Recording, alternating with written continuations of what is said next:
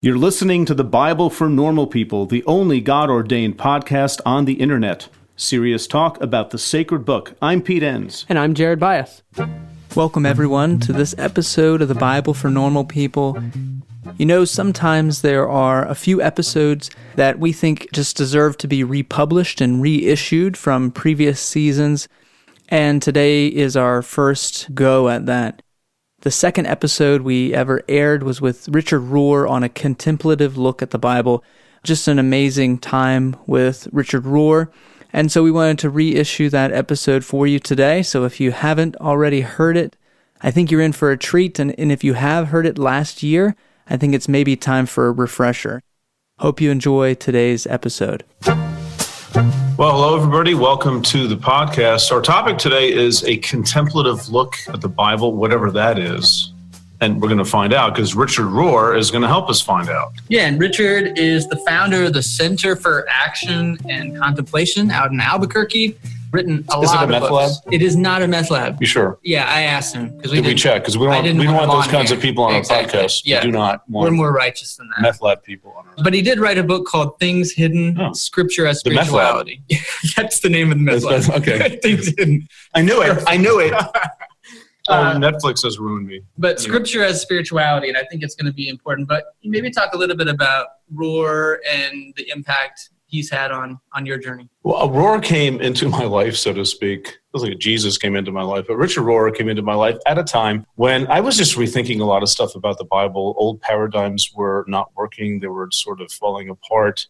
And I just didn't really know what to do. And he was one of several people whose writings and you know, lectures that just opened up a window of understanding where I had never really thought about thinking about the Bible differently than I was used to thinking about it, which is, you know, historical or, you know, not literal, but very much trying to figure out what happened and what's going on back then in time.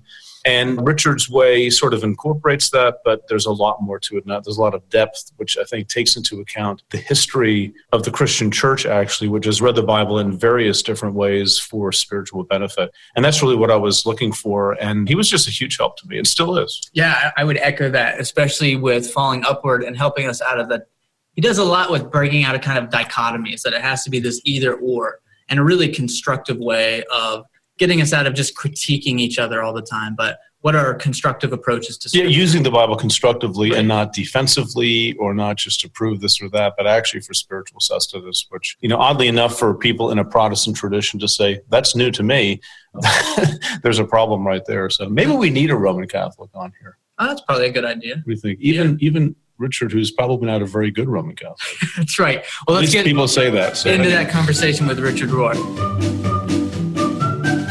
In our understanding of who God is, God becomes less violent, less punitive, more inclusive, less tribal.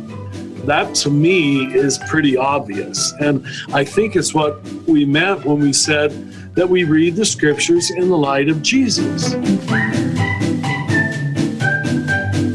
Well, it's that time, folks. It's time for us to talk about microdosing. Microdose gummies deliver perfect entry-level doses of T H C that help you feel just the right amount of good. Microdosing can help you get into a relaxed, focused zone easier and stay there longer. It has benefits for workout recovery, sleep, anxiety relief, boosting creativity, and even pain relief. You know, Jared, I have a really good friend of mine who saw that I was taking microdose gummies and she said, can I try some? And so I, I gave her some of the sativa strand. And she said, it has made such a difference for her at work and just in general, just feeling more alert and more focused. And it's quite amazing. So get thirty percent off your first order plus free shipping today at microdose dot com. Promo code NORMALPEOPLE. That's one word. It's available nationwide. That's microdose dot com. Promo code NORMALPEOPLE for thirty percent off and free shipping. microdose dot com. Promo code NORMALPEOPLE. Well, Richard, it's great to have you here on uh, the Bible for Normal People. You are a normal person, right? Great way to start. I've heard rumors. I'm not sure. Okay. Well, anyway, you're you're coming to us from Albuquerque, and we're just honored to have you here. We're going to have some fun talking about the Bible. So, you know, first off, let me just ask a very innocent, simple question. Um, what is the Bible? Wow. Okay. There you go. Let's just do that for about two hours and then we'll hang up. Okay. Well, all I can do is give you my perspective, but I think it is a history of the inspired writings of the Jewish and the Christian peoples over maybe as much as, um, you know, fifteen hundred year period mm-hmm. that we have chosen and selected to be normative. In other words, to give us a touchstone for what we believe. It sets a trajectory that we can build on. If you don't have that, of course, the field is so open that you have no home base. So this is our home base. So normative, and it's interesting, you put two words together there that aren't normally put together in this conversation, at least with, let's say, a Protestant audience, especially an evangelical Protestant audience. The, the Bible is normative and it sets trajectories. And those two things aren't often put together. So help us understand that. How can something be normative and yet trajectory implies movement? And, and norms aren't supposed to move, are they? Well, you know, I'm highly formed by things like spiral dynamics and evolutionary consciousness and developmental psychology. And I look at the Bible and I clearly see that there are writings that represent very primitive levels of consciousness. That's not to say they're uninspired, but they reflect, you know, a pretty violent, dualistic, punitive, wrathful notion of God. Let me pull out books like Joshua and Judges. I'm not saying they're uninspired, but I certainly wouldn't put them in the same category as the Gospel of John. Mm-hmm. So, so I, I just have to be honest about the text, that the evolution of religious consciousness for me is exemplified in the Bible itself, which gives us all kind of permission. And that's why I use the word trajectory. It sets mm-hmm. a trajectory that puts us in a direction. Mm-hmm. Okay, now I have seventeen follow-up questions. No, I'm just kidding. You use the word inspired. And again, I mean, I know how people in traditions that I'm familiar with would define that term. Uh, what, what does inspiration mean for you? What does that term connote? Well, you know, the most common phrase used in, in Catholic biblical theology is, and I know it'll sound like a cop-out, but it really isn't, is the word of God in the words of men. Are women. And that seems like a, a sellout, I'm sure, to an evangelical, because it's hard to hear that these are in the words of men or words of humans. I think I pretty much hold to that, that we have to recognize that God's invasion into human consciousness, albeit a positive invasion, was always filtered through our capacity to hear it and our capacity to receive it. And so we have to honor good understanding of human nature, anthropology, psychology, to see that our filters were also growing in contact with this divine invasion, that uh, God broke into history and little by little changed us. And I, I see the Bible as charting that growth and that change. So it is inspired, but uh, I, I I guess this sounds heretical to an evangelical, but I, I can't say that every line in the Bible is equally inspired. There's clearly a growth in our understanding of who God is. God becomes less violent, less punitive, more inclusive, less tribal. That to me is pretty obvious. And I think it's what we meant when we said that we read the scriptures in the light of Jesus. And I would that would be my hermeneutic. Mm-hmm. That I look at Jesus, how he interprets the Bible, and it's pretty clear. There's large books of his own Jewish scriptures that he never quotes once. And we can't deny that, at least in the text we have of Jesus' recorded statements. And he has preferred prophets, and he has preferred themes in the Bible, and he has other themes in his own Bible that he actively disagrees with. Mm-hmm. So, Richard, can you talk a little bit more about these filters? Because I think that's a concept that makes a lot of people uncomfortable. When we talk about things not being equally inspired, now we have to adjudicate, and Jesus has a way of doing that. But you also mentioned things like psychology and other truths that have come out. Can you talk about how you filter the Bible and how you read it? Well, let me step back for a minute and see how I think. This is all, it's just my opinion. but how I think we got into the, a pit so deep that it's very hard to get out of. After the Enlightenment of the seventeenth and eighteenth centuries, particularly in the German-speaking countries, the English-speaking countries, and the French-speaking countries, where the Enlightenment was most uh, active, we started feeling, we Christians, both Catholic and Protestant, started feeling very stupid. We felt like we were out of the conversation with intelligent people who had all become extremely rational. And so we created, if I can say this, our own form of rationality. And that took two different directions. We Catholics said, okay, we need a, an absolute Supreme Court. And we made our Supreme Court the Pope and the bishops.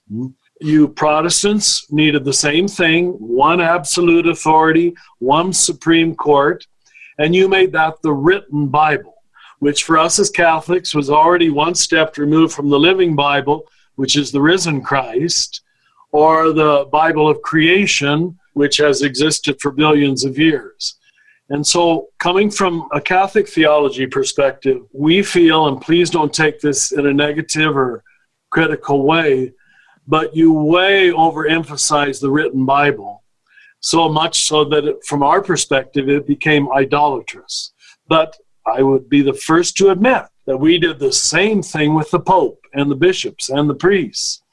We became idolatrous in regard to the church. And in my opinion, we both created a false idol. And that's the pit that we can't get out of now, that we put all of our appeal onto extrinsic authority, because no matter how you interpret the Bible, it's still your interpretation, which is why we have thirty thousand Christian denominations.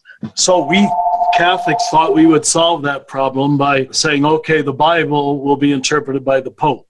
But again, what that denied both of us in different ways was any reliance upon inner experience, an experience of the risen Christ, the, the indwelling Holy Spirit.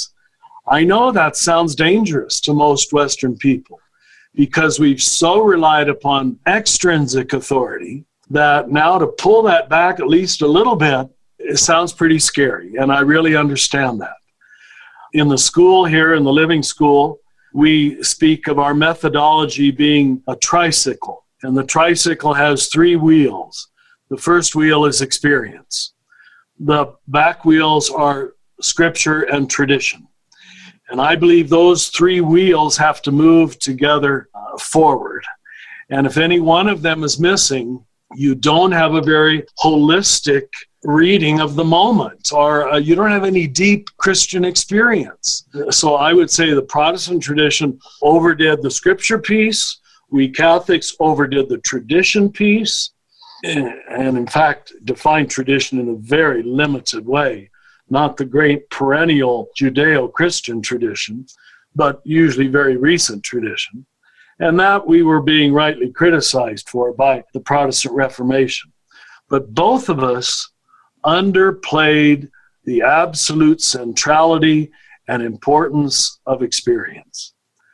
So I wonder what's behind that, Richard. I mean, what, what is it that might lead to these traditions developing the way that they did? Are they afraid of something, or, you know, what what psychologically, spiritually, what's what's happening in these traditions that makes experience such a problem to hold on to an external authority? Well, you know, for religion to have authority in a moving culture, a moving history, it feels, and I understand this, it has to appeal to an absolute source.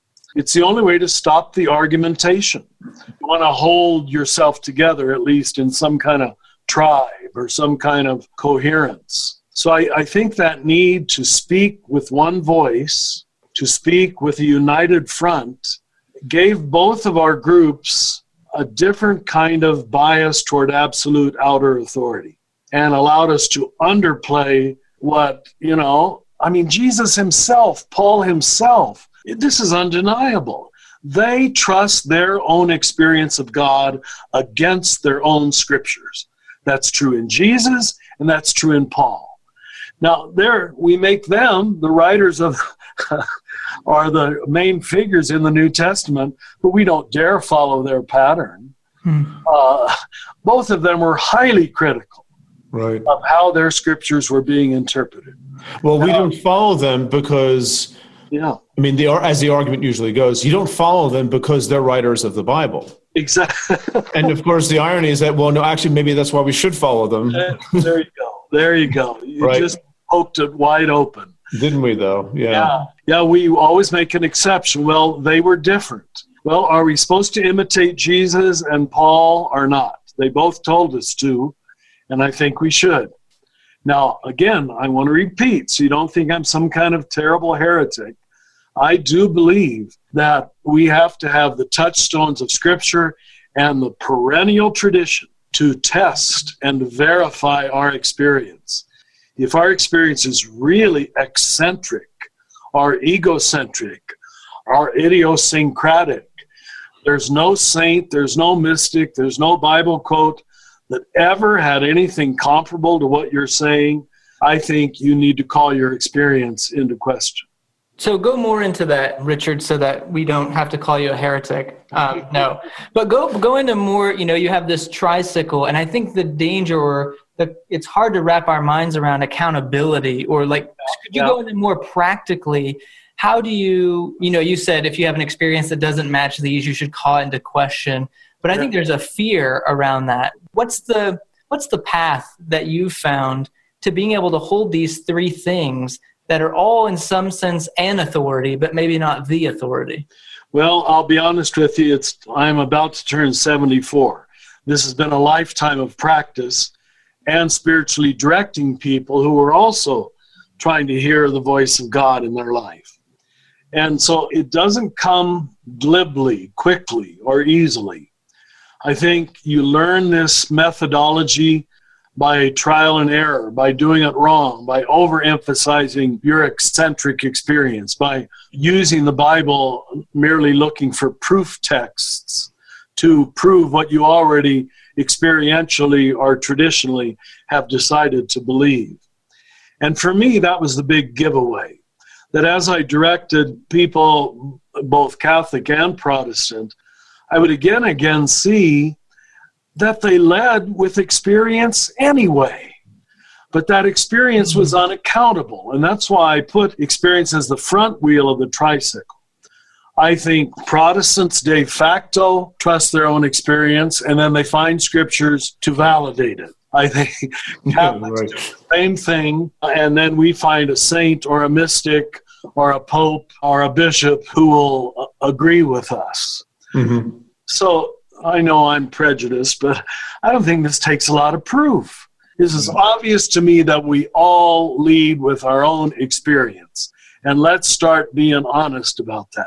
Mm. Instead of pretending that we started with some magical scripture quote that fell from the heavens and this gave us the gift of faith. Our gift of faith came through our human, anthropological, cultural, and religious human experience. Okay. Well, um, you're not a very good Roman Catholic, are you, Richard?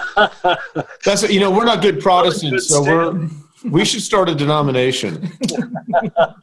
Which one of us is going to be the ruler? There you go. That's what always happens. Anyway. Yeah, Richard, in your book, Things Hidden, there was one point I, I got to the book early on, and it just sort of stopped, and I said, my goodness gracious, this is such common sense. You cite René Girard. Oh, yes. About the Bible as a text in travail. I think that was the, and explain yeah. that, because that's just a wonderful, isn't it? Yeah. Humanizing idea when you come, when it comes to the Bible that just simply rings so true, I think, to anyone who really reads it. Well, I like the phrase, too, because he's saying, as I understand it, that the text itself reveals the problem, mirrors the human psyche. We get it, we lose it. We get it, we lose it. We edge forward. I will see these wonderful, highly inspired passages already in the book of Exodus, for example, which show real breakthrough of the Holy Spirit. You have only to stand still. God will do the fighting for you. I think that's Exodus fourteen fourteen. That's high-level understanding of grace, already early in the Hebrew Scriptures. But if you stay with such an enlightened passage, in the very next paragraph, they'll pull back. You can almost see the interior soul fighting such freedom, fighting such enlightenment. It contradicts itself again and again in, in the same paragraph. You'll have contrary statements.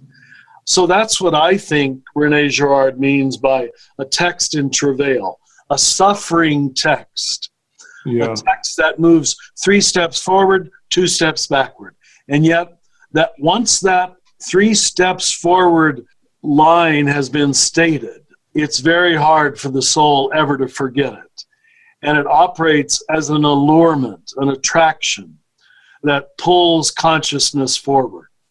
But we fight it every step of the way. Sure, because we want a book that just works simply. That's and, right. And everything stays on the same page. But I guess what you're saying and what Girard is saying is that paying attention to the contours of the text Perfect. Is actually pretty enlightening. Yeah, yeah. You watch how it behaves, and the fact that it's a text in travail teaches us something about the spiritual life, and we see that modeled for us already in Scripture, rather than Scripture being a rule book or a cookbook or an owner's manual or something like that. Perfectly said. You're understanding what I'm trying to say. Thank yeah, you. Well, I'm just imaging you here over the years, Richard, so I, I appreciate that. We, we better agree because I get this from you.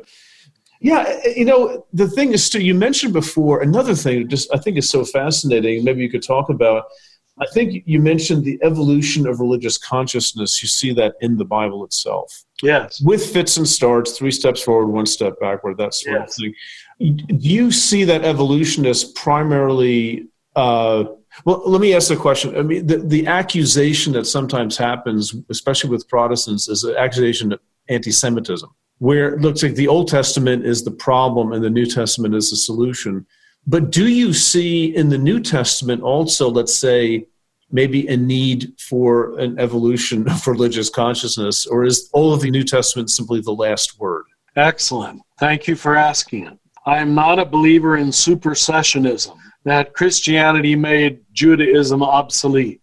Jesus died a good Jew, and all of his major themes, in my opinion, were learned from his Hebrew scriptures, from his Jewish scriptures. But that's because he knew how to read them.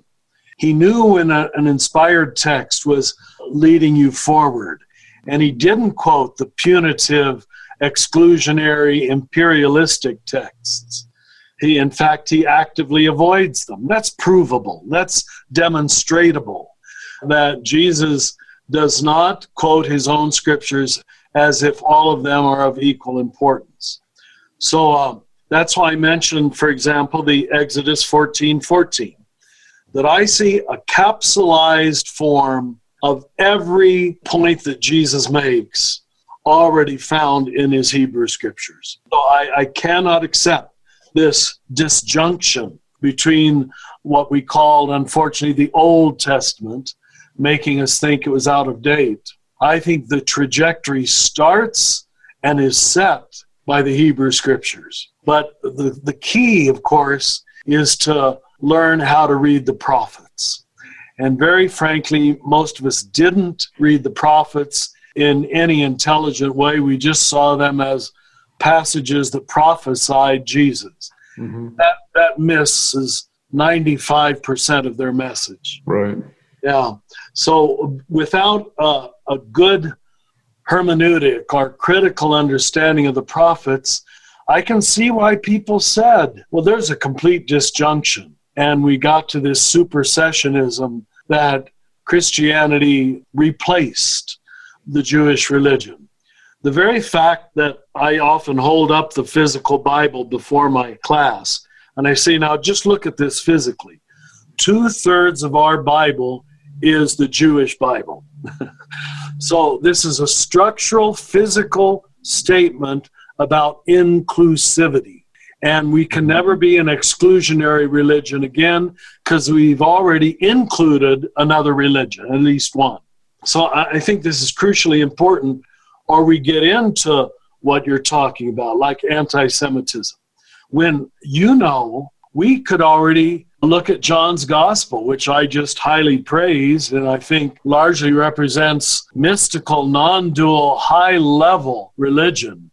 But there are hints of anti-Semitism remaining in John's Gospel. So we already have we already have a little two steps backward, or at least one step backward, hinted at in John's Gospel. Sort of scary, isn't it? Did you know Fast Growing Trees is the biggest online nursery in the U S with more than ten thousand different kinds of plants and over two million happy customers in the U S? They have everything you could possibly want, like fruit trees, palm trees, evergreens, houseplants, and so much more. Whatever you're interested in, they have it for you. Find the perfect fit for your climate and space. Fast Growing Trees makes it easy to order online, and your plants are shipped directly to your door in one to two days. And along with that, their thirty-day Alive and Thrive guarantee is amazing. They offer free plant consultation forever. We got our bushes in, and you can tell I don't know what I'm talking about because I just called them bushes. But we got them in last night. And Fast Growing Trees knows what they're called. Exactly. That's the whole point. It comes with this placard that tells you exactly what to do like you were in fifth grade, which is the exact instruction level that I needed. And it was very easy to follow. We loved the process. This spring, they have their best deals online, up to half off on select plants and other deals. And listeners to our show get an additional fifteen percent off their first purchase when using the code NORMALPEOPLE at checkout. That's an additional fifteen percent off at fast growing trees dot com using the code NORMALPEOPLE at checkout. fast growing trees dot com, code NORMALPEOPLE. Offer is valid for a limited time. Terms and conditions may apply. A calling is a powerful thing. It's a very strong belief that there is something bigger for you. It's about who you are and where you're going in life. You may be in college, you may be halfway through a career, but you want something different. There's a place for you at Union Presbyterian Seminary, where students are prepared for a call to ministry. At Union, you will find a diverse community. You'll find students from different denominations and professors who will listen to you and challenge you. You'll find people who help you find your own path. You'll find a school where financial realities matter. Union offers generous financial aid, and it meets you where you are with three different platforms for learning: residential, online, and hybrid.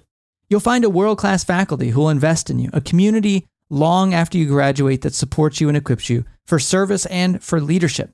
Safwat Marzouk, who has been on the podcast here on The Bible for Normal People, is a faculty at Union Presbyterian Seminary and is slated to write one of our upcoming commentaries. It's no secret, if you're a listener to the podcast, how much Pete and I have relied on our seminary education and how much that has shaped our view of the world and all of our work here at The Bible for Normal People.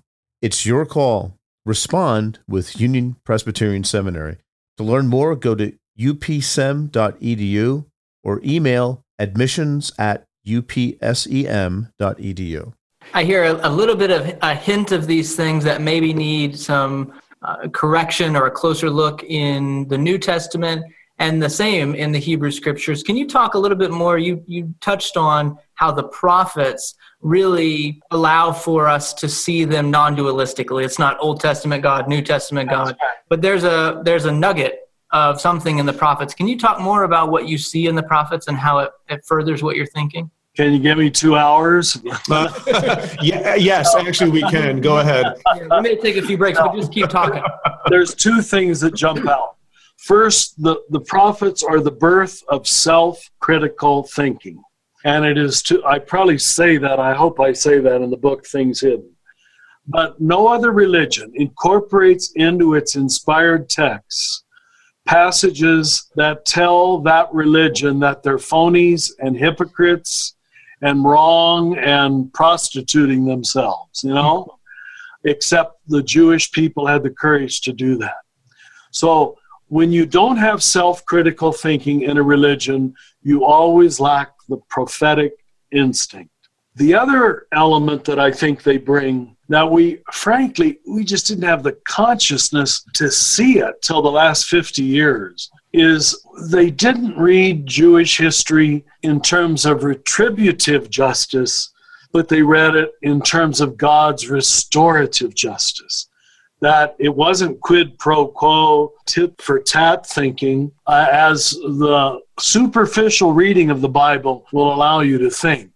That when God is into smiting and wrath and drowning everybody on the whole planet because a few people sinned or something, if you just stay at that superficial level, you do think God is a God of retributive justice. But the prophets, especially Ezekiel, Jeremiah, Isaiah, Hosea, they introduce an idea that it's taken us, frankly, two thousand years to comprehend. Jesus exemplifies it, but we still couldn't get it. And that is restorative justice.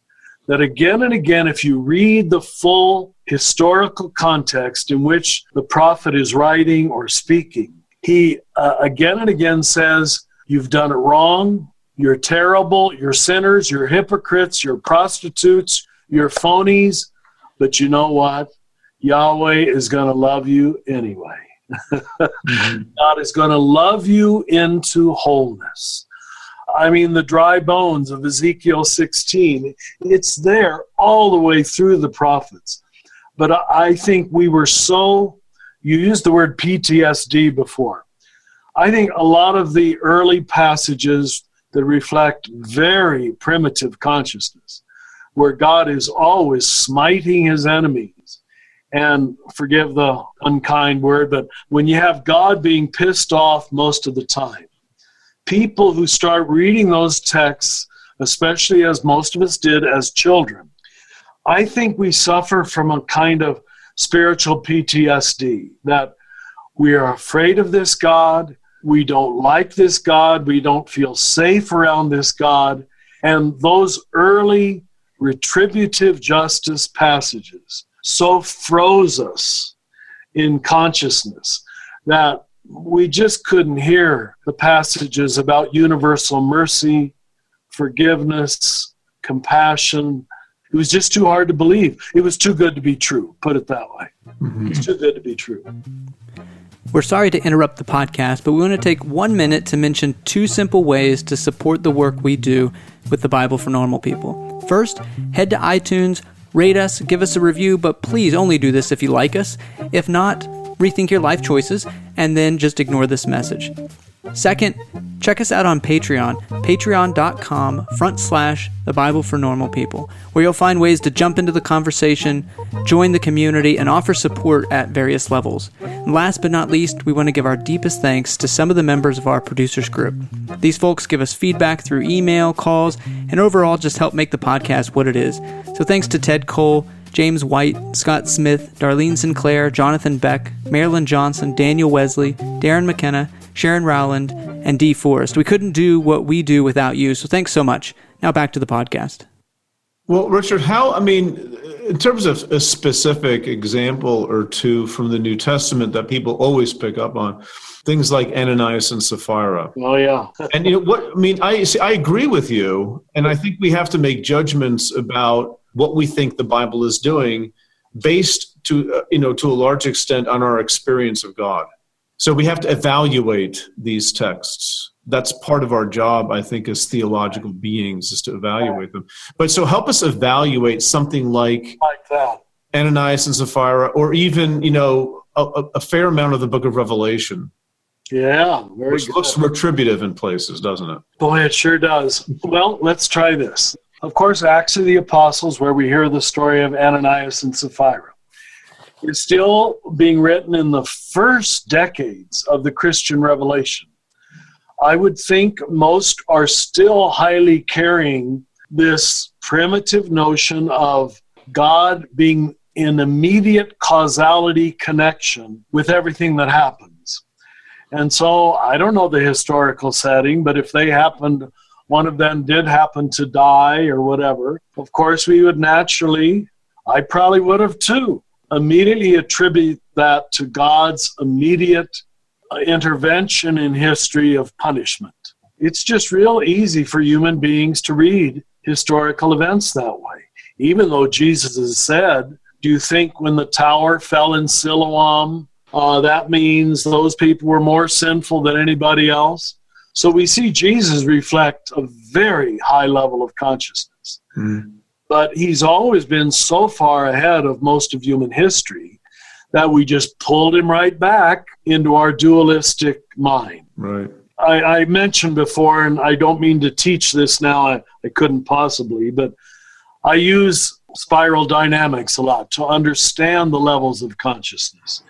And if most of history was written at what we call the purple or the red levels, where everything is magical, tribal, God is in immediate causality with everything, that's the only way you can read an event. And I understand that, but I can't go back to that. Mm-hmm. And if other people were honest, I think they'd admit that they themselves cannot go back to that. Mm-hmm. That is not the way they think, because Jesus pointed us on a trajectory beyond that. And again, you know the passage I'm referring to of the tower falling, mm-hmm. where, where Jesus says, does that mean they were more sinful? Of course it doesn't. But we've never been ready for Jesus.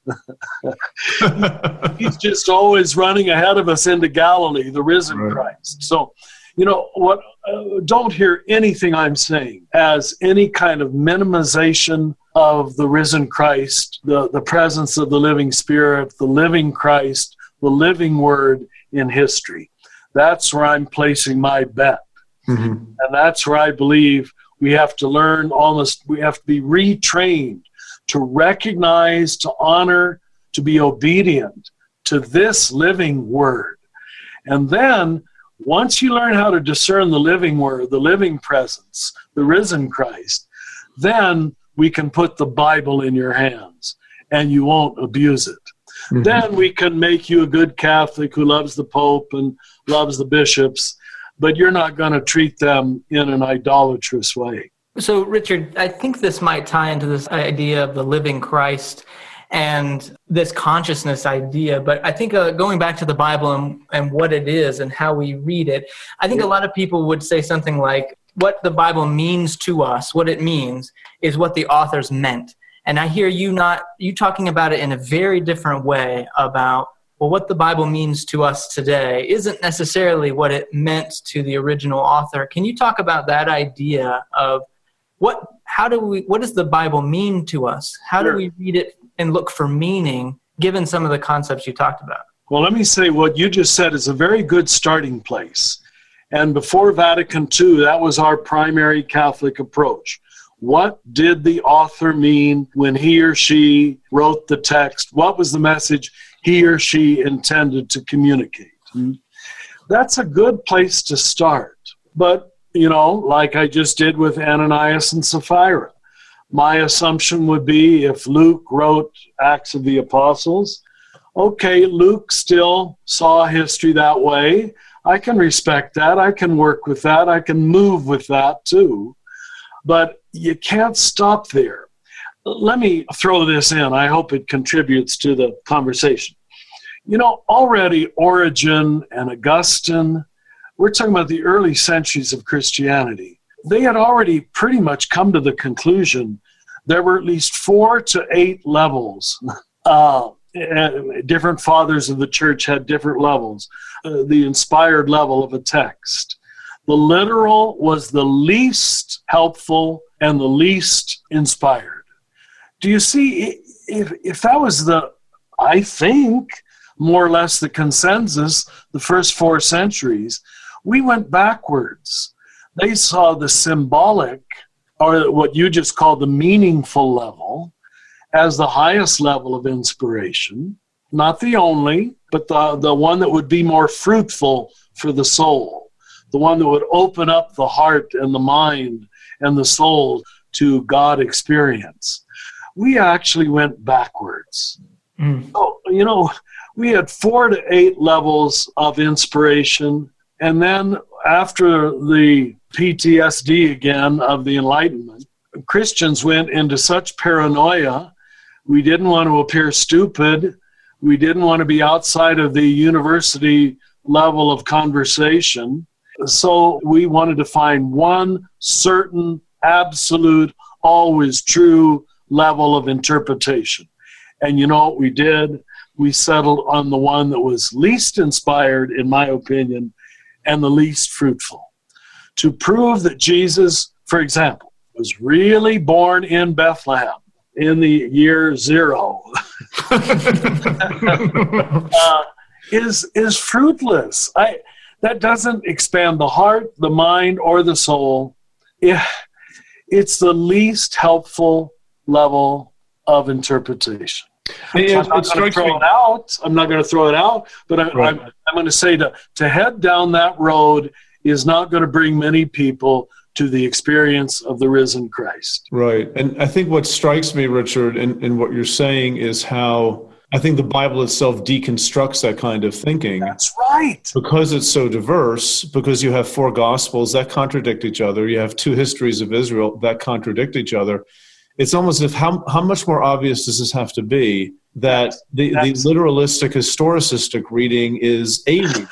Yeah. Maybe not all. I mean, uh, right in front of us, we have the same healing story, and Mark presents it in one way, Matthew another, Luke another, and sometimes John a fourth. Right. So who's telling the truth? So you just said it. It's already deconstructed from inside the Bible. Mm-hmm. That the literal historical is not the important message. Yeah. Yeah. So talk about, I, I think I heard a little bit of what we might call a hermeneutic principle for you. Maybe it was intentional, so you can expand on it. But talking about this idea of truth, I think a lot of people go to the Bible looking for truth, yeah. meaning an opinion that corresponds to reality that I can sort of put in my bank of things that are true. But you you twisted that a little bit and talked about that's not going to help us experience the risen Christ. It sounds like that's maybe a more primary thing you're after in the Bible, yeah. is that experience over the quote-unquote truth of it. Sure. When that's our primary concern, is the proving that it literally, historically happened, I think that narrows our lens. I think it limits our capacity for open-heartedness, open-mindedness, open spirit, where, which is how the Spirit gets at us. Because we, we are so dang determined to prove that it really happened that way. And even if we could succeed at that, and I, I'm quite convinced many things in the Bible are historically true, or at least historically based. So I'm not interested in being a deconstructionist. I tell my students always I'm very much a reconstructionist. And that is, okay, spend a few years playing the game that every sophomore plays of being excited about your new critical knowledge, but then get over it and say, okay, mm-hmm. I want to build something. I don't want to just deconstruct. So my hermeneutic is, I hope, one that can open people to present tense experiences of God, of love, of consciousness, of freedom, of joy. My Bible is marked up. It's sitting here right next to me. I've had it since nineteen sixty-five. It's the Bible that gives me the self-confidence to talk the way I talk. And I, I suppose that seems shocking to some people. I think what's shocking is that you're Roman Catholic and you read the Bible. Oh, yeah. That's what I heard. I don't know, maybe that's just a caricature, my Protestant caricature. Oh, well, I'm afraid you're right. But see, just to be a little sympathetic to my Catholic ancestors, just remember that Martin Luther is coterminous with the invention of the printing press. Right. So we had Christianity enduring for fifteen hundred years, largely with people who could not read and write. Right. And Protestantism has to be much more patient with that. And recognize the reason we chained the Bible to the wall is it took a monastery of monks a whole year to copy it, and we had one copy in town, and so we chained it to the wall. But the more important thing I'm saying, mm-hmm. is that God's revelation of God's self could not possibly depend on people being able to read the Bible. I really do understand that. You you good Protestants must understand where are we Catholics coming from, you know? And it's just that we our trajectory started in a non-biblical way because most people could not read and write. Mm-hmm. And uh, so we developed a, what we thought was a parallel reading of the Scriptures. The, the clergy hopefully relied upon it at least a little bit, although it often seemed like they didn't. But here was the, the one plus. We created an awful lot of mystics. We could not rely upon Bible. We had to go to experience. Do you understand? Yeah. And that's our gift, that we have a lot of first-hand knowledge of, of texts that became for us parallel texts to the Bible. Now, maybe you would rightly think we overemphasize many of them, and that's probably true. But uh, now, at this point in history, let's get back to the tricycle. If we can equally let experience, tradition, and Scripture regulate, balance, and complement one another, I think we have a good approach. Mm-hmm. Yeah, I mean, the, the bookishness out of which Protestantism was born has had a significant effect. And and the irony, of course, is that with all the authority of the book, we don't agree with each other. Yeah, that's it. There is no Protestant perspective on anything. It doesn't work. I know. So, and, and this is why I think, you know, I, I mean, my own experience, Richard, I'm sure you've had many more than I have, but you know, I know a lot of people who walk away from any sort of faith because the book doesn't work anymore. Yeah, yeah. Right, and that's the, the shame of that is exactly what you're saying is an absolutizing yeah. um, that book, that that reading, and the need to get it right, and the fixation on history, and, and all that sort of thing. And that's, that's a big shame. Inspired book in the hands of unconverted people is frankly dangerous. If yes. they're still egocentric, if they still need to be right, if they still need to triumph over their enemies, don't give them the Bible because they'll find a hundred texts to justify it. Mm-hmm. And history now proves that. That reminds me of thinking about, you know, when you think of the wisdom literature like the Proverbs, and, you know, in classes, sometimes I would talk about uh, how to read Proverbs actually takes wisdom. So it's a little bit ironic, right? You have to be a kind of person that it can interpret it and apply it rightly. And it sounds like you're extrapolating that to the whole Bible, saying it takes a certain character, a certain kind of person, perhaps one that's had an experience with the risen Christ, in order to handle the Bible properly, which is totally a, a backward way from how I would have been taught growing up. So it sounds like the experience comes first, the reading comes after. And just so you know, I'm trying to be fair. I would say the same thing to Catholics about tradition. Mm. That you better not put the Catholic tradition in someone's hands who has not undergone at least a, a basic conversion, or they will use it to create Catholic schlock. I don't know if that's a word, but it is now. It's just a waste of time. It's pious devotions that have had no corrective from Scripture. Right. Yeah. Ohio, ready for some quick mental health facts? Let's go. Nearly two million Ohioans live with a mental health condition.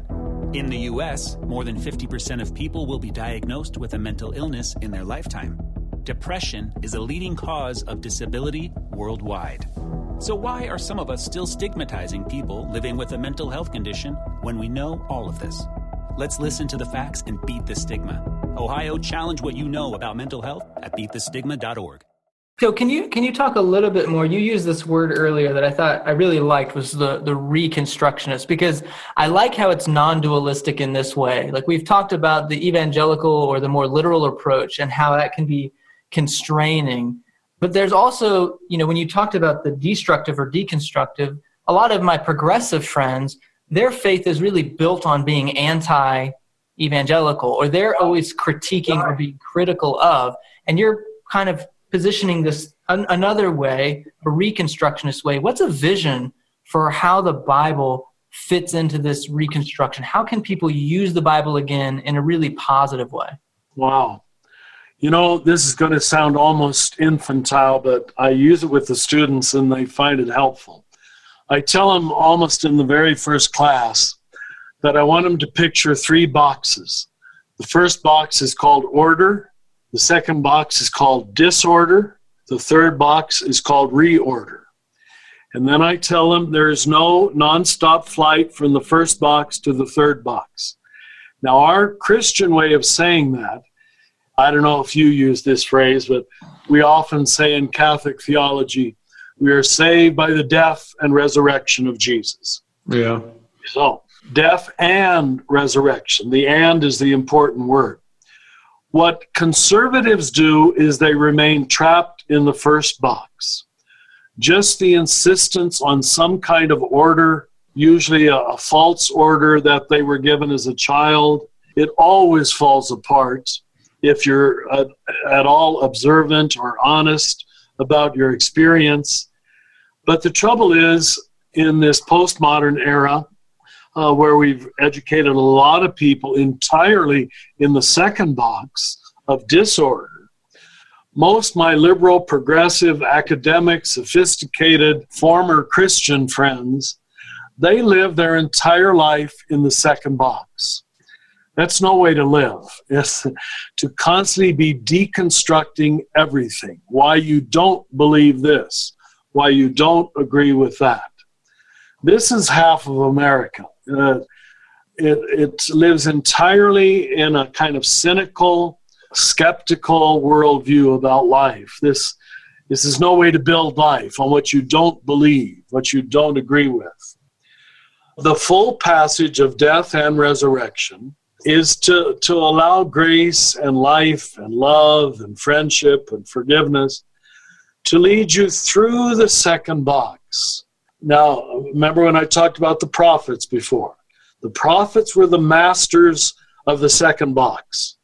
They knew how to lead you through deconstructed Israel, deconstructed temple religion, priesthood religion, law religion, like Paul does too, into the third box. But that's our goal, is the, the experience of the risen Christ, where you don't have time, and I hope no one has heard me here, wasting in what I don't believe, or I know it could have sounded like that. It could have sounded like I'm being dismissive of the Bible. But it's it's the Bible that has given me the courage to talk the way I talk about the third box. So if conservatives are trapped in the first box, most liberals and former Christians are trapped in the second box. And you and I, I can tell by the way you ask your questions, you and I are happily living, whether we know it or not, in the third box, mm. where we've gone through the, the cynicism, the sarcasm, the deconstruction. Yeah. But that's only to take away the idols, the false idols of the first box. This is what Thomas Merton, who's a hero for many of us Catholics, he called your private salvation project, right? Mm. Your private salvation project is where we all begin our childishly understood, transactional understandings of religion. And what else could you understand them except at a childish level? But you have to let God deconstruct that mm. because you're not really in love with God. It's like Paul in Philippians three, where he says, I obeyed the law perfectly. I was a perfect Pharisee. But I didn't love God. I loved myself and my interpretation of my religion. In my book, Falling Upward, I call this discharging your loyal soldier. Right, yeah, I remember that. Yeah. And uh, a lot of people substitute the first box for the third box. That's my major point here. Mm-hmm. Yeah. And, and, the, and the, the goal is to stay in that first box as a matter of faithfulness to God. Yeah. The old-time religion, just and you know it, it works when you're a teenager. It really holds you together. It gives you focus and direction and zeal and righteousness. I was there once as a young Catholic. But when you confront the real issues of the world, it doesn't work at that simple level. You, what I'm saying is, you have to grow up. You have to suffer reality. You have to suffer the text. You have to get on the cross with Jesus and move from dualistic arrogance to non-dual compassion. And a lot of people don't want to hang on that cross, I, I admit. Who does? Right? Yeah, who does? It's, it's you know, it, it's, uh, but it's the only way you grow up. And again, who, who gives me the courage to talk that way is not modern psychology. It's the life of Jesus and the life of Paul, who are most of the New Testament. Right? And, and you know, Richard, the, I mean, the trick, I think, for, I mean, I think Jared and I can both speak to this from our own experiences. The, the trick is that people are raised in the faith to stay in that first box. Right, that's right. We were too. Yeah. And to, you know, what is, I'm asking somewhat rhetorically, because I don't think there's an easy answer to this question, but you know, the future might depend on creating cultures where you don't live to do that. Yeah. Right. And, but that's hard to do because, you know, yeah. people aren't happy with that. They want the box. Right. Yes. And life doesn't work that way. And it, and it's a pedagogical problem, which we both understand. How do you still hand on the faith to the child? I don't know if you're fathers, to your own children, mm-hmm. and you want to give it to them, and you can't start in the second box of deconstruction, although liberals have mistakenly tried to do that. Mm-hmm. You have to start in the first box. There has to be a basic order, focus, direction, and purpose to life. And conservatives do that much better than liberals. They do. Mm-hmm. Yeah, can you can you say more to that? Because I think that hits on a lot of things. Oh, yeah. Where I am in, in my life. I have young kids, eight, seven-year-olds. Wow. And I'm often pushing against my progressive friends who want to begin their yes. child's religious education in that disorder box.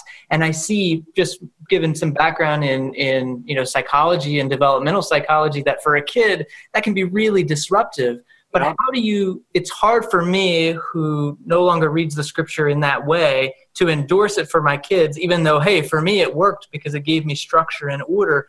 What what are ways, is it just kind of, well, we'll do it and we'll deconstruct it later? It feels disingenuous. You know, I think for a lot of us, it's, I've been saying lately, it's a matter of taking a literature one oh one course mm. and realize that great truth is taught through stories. Mm-hmm. And uh, G K Chesterton said, you know, big truth can only be seen on small stages.